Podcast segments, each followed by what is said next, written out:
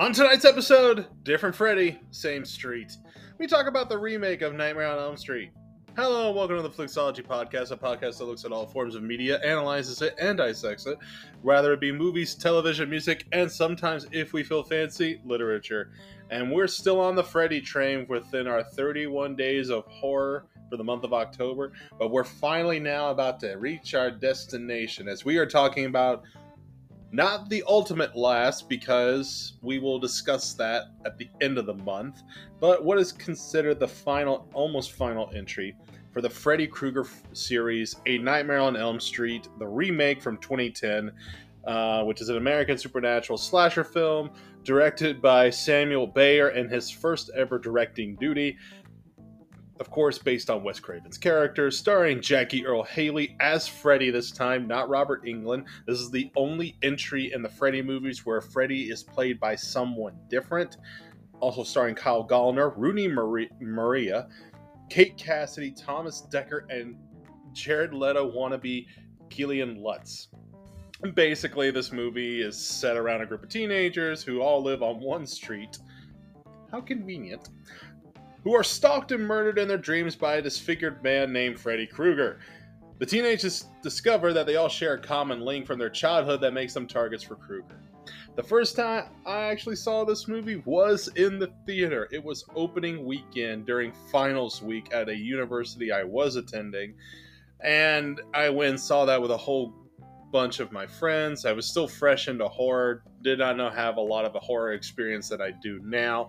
And yeah, this movie this movie got me a couple of times. I remember having a bag of popcorn and a jump scare happened and it went all over some of my friends and if you're listening to that, I do apologize still for that incident.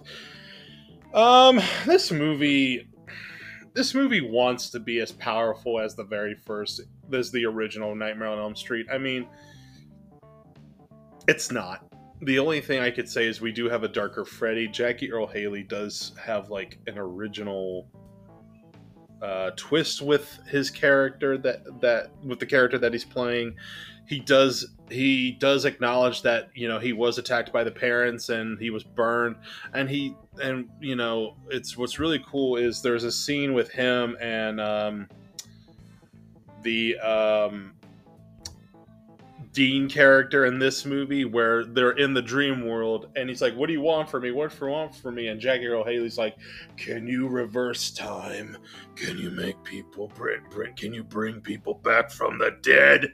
Like it's like it is darker and you know, we do get a little bit of not as humorous as funny Freddy, but like there's lines where, you know, the Dean character is like in a corner, like crying and afraid, and he's like, why are you screaming? I haven't even cut you yet. like, you know, things like that. Like he kills a dog and he's with his with his knife hands and he's like, I was just petting him. Like, yeah, like it's dark horror comedy, whatever you want to call it. I don't know, but it's little things like that, and you know, it's really hard to live up to the limitations of what one person has been doing with the character for so long. I mean, uh, Robert Englund played Freddy Krueger for almost two decades.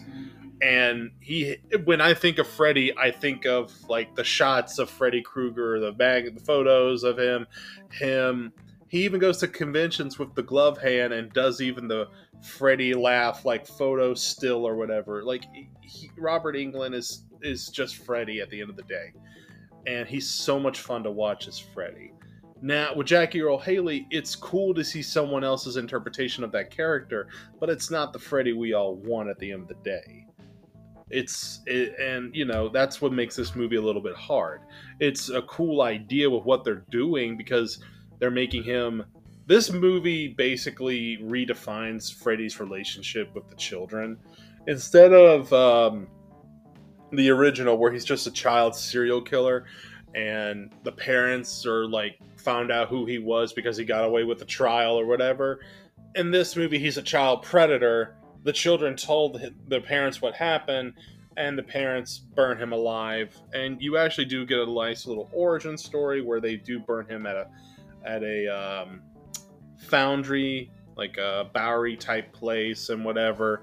And you do see Jackie Earle Haley um, before he's burned and everything. And it's a dream sequence and whatnot, but it's still kind of cool to see that when we actually. The only visual we got that was in a special episode that I did for the this Freddy franchise and Freddy's Nightmares. But there's not really a whole lot to this movie. It, it there is more things added to the from the original. Um, like for example, other than the child link and everything, there's a scene where Nancy and um, Nancy, played by Rooney Mara, who it was really nice to see Rooney Mara in this. If you don't know who she is, she's a great actress and everything. It's just nice to see some of her early work before she does some of the stuff that she does do later. And you know, it is like the first thing that when I see her face, the first thing I think of is the social network where she plays the girl that um, kind of screws over uh, Jesse Eisenberg's um, Mark Zuckerberg. And I also think of the main girl from the American remake of The Girl with the Dragon Tattoo, which I do like that movie. There's also Kate Cassidy in this film. She plays the Chris character. I think the most famous thing she'd done was Arrow. Kyle Gallner's in this movie. He was that kid from Haunting in Connecticut, and she and he was even in the movie Jennifer's Body. And I apologize for that siren. It's really hard to do this when you live in downtown area but you know it's cool to see like all these up and coming characters and everything. And then you have the classic veterans. You had clancy brown in this movie. I love clancy brown. He will always be my lex luthor. And then you have connie britton who is like the most surprising thing in this whole freaking movie. But hey it's connie britton she's supposed to play nancy's alcoholic mother. She did okay.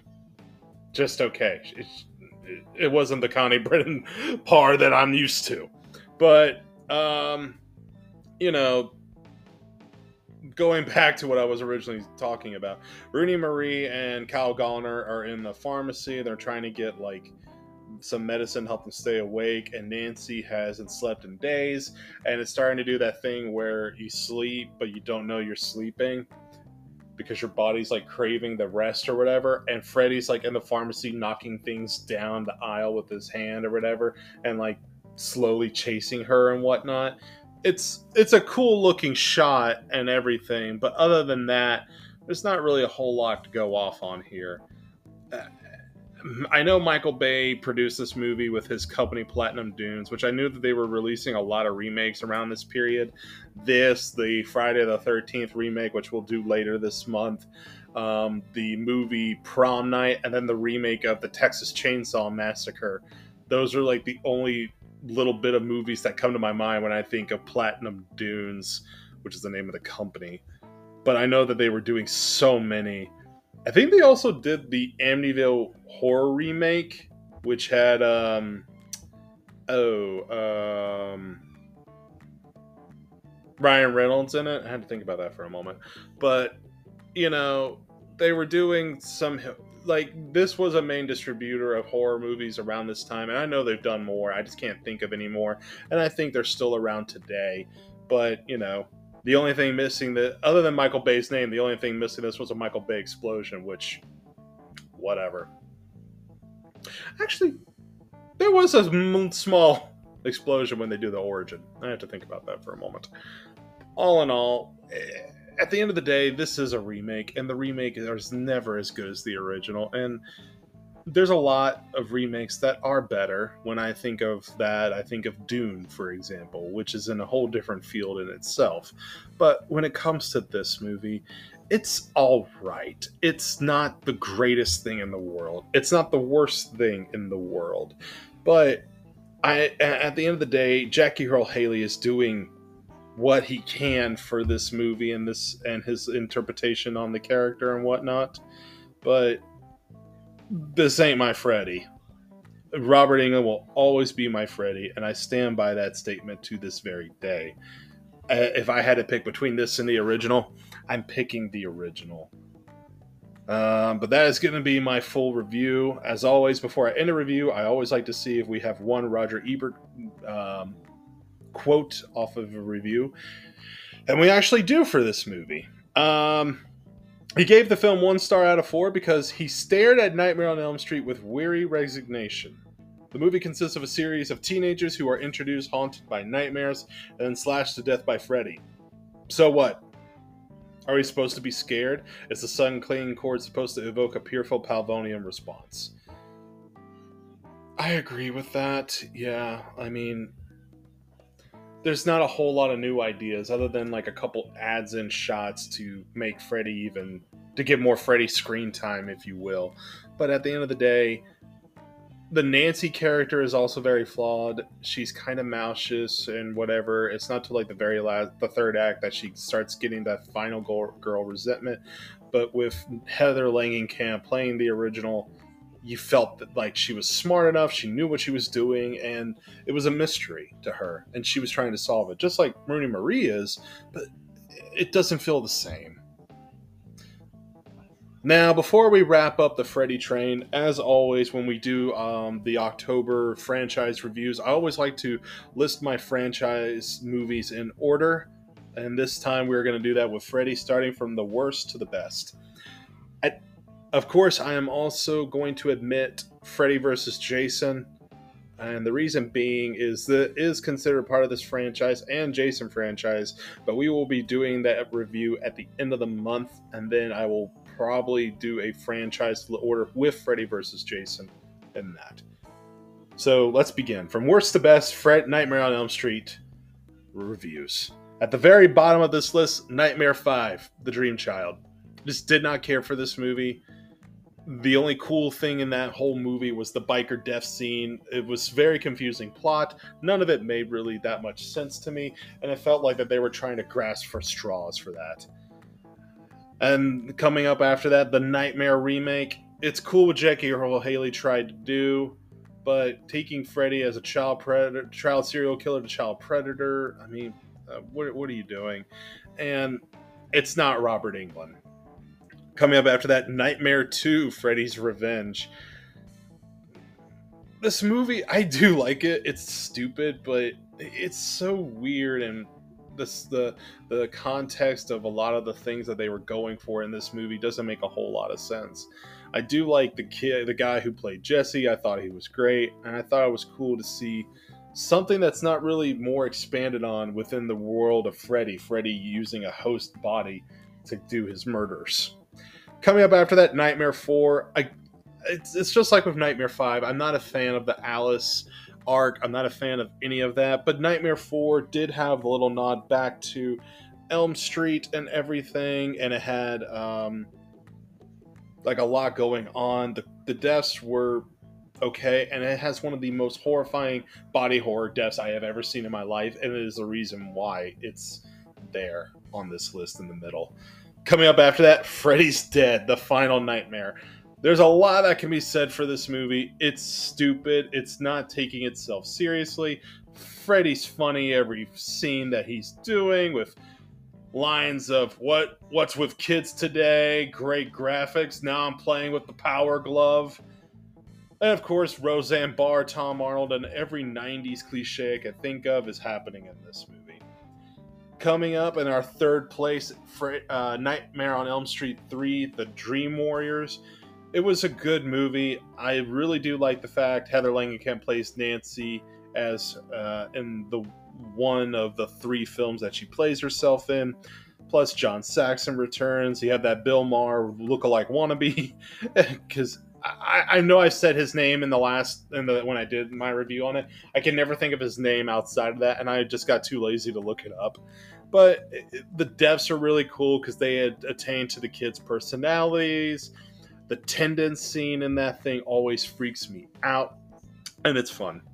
Number two, and this might be controversial because of what I was just saying about the original just now, I'm putting Nightmare on Elm Street 1 at the number two spot. It's the introduction of Freddy, it's Wes Craven directing again, and everything about this movie, from Robert Englund to Heather Langenkamp to even Johnny Depp and every other person in this movie, it makes sense and it's fun. And this was the movie that started the company of the house that Freddy built. So I have to put it there because number one, and I know a lot of people aren't going to like this. I really love Wes Craven's New Nightmare so much, and that is why I'm putting it at number one. From everyone playing their real life selves to the movie world merging with um, the the cinema world and everything. Like it, this movie is so much fun, and I really had a blast just watching this. I can watch this movie no matter when, and I won't get bored. I won't get upset. It's so much fun. But that is going to be my film franchise review of Freddy, and that is going to be all for our episode of the remake of Nightmare on Elm Street from 2010. As always, if you want to get in contact with us, please send us an email at flixologypodcast at gmail.com or check us out on Instagram at flixologypodcast. And as always, please like, please subscribe, please write a review, and please spread the show word of mouth. That's how we get it out there. Now, join us tomorrow where April will be in for a special look at a movie that she actually recommended for this month and I and it's a movie I have never seen before. We're going into the bathtub and hanging out with some ghosts as we talk about DreamWorks What Lies Beneath. I'm actually really excited to see this cuz I I know this movie is from 2000.